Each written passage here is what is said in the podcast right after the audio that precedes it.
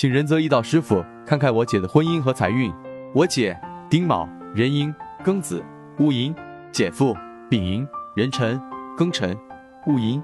她一路走来很辛苦，一直负债，二十年好不容易债务变少，可我妈车祸重伤，今年本有希望还清债务，结果她意外怀孕了。我想知道这个孩子能否平安生下来。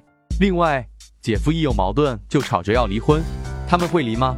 仁泽一道解析：根据你提供的你姐经历，我认为她不是寅时所生，而是丑时，出生时间还要看出生地的。如果是寅时，她就是从格喜木火，那么小时候家境很好，结婚后也不可能负债。只有紧邻的丁丑时才符合以上这些情况。丁丑时，由于时支丑土印星生福庚金，故日元要以身弱论。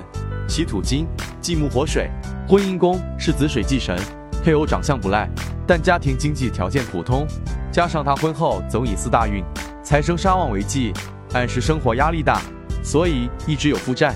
今年壬寅，明年癸卯，逢财旺之地，经济上会比较紧张，负债依旧存在。后面流年看，要到二零二八年戊申至二零三零年庚戌这几年金旺帮身才会改善。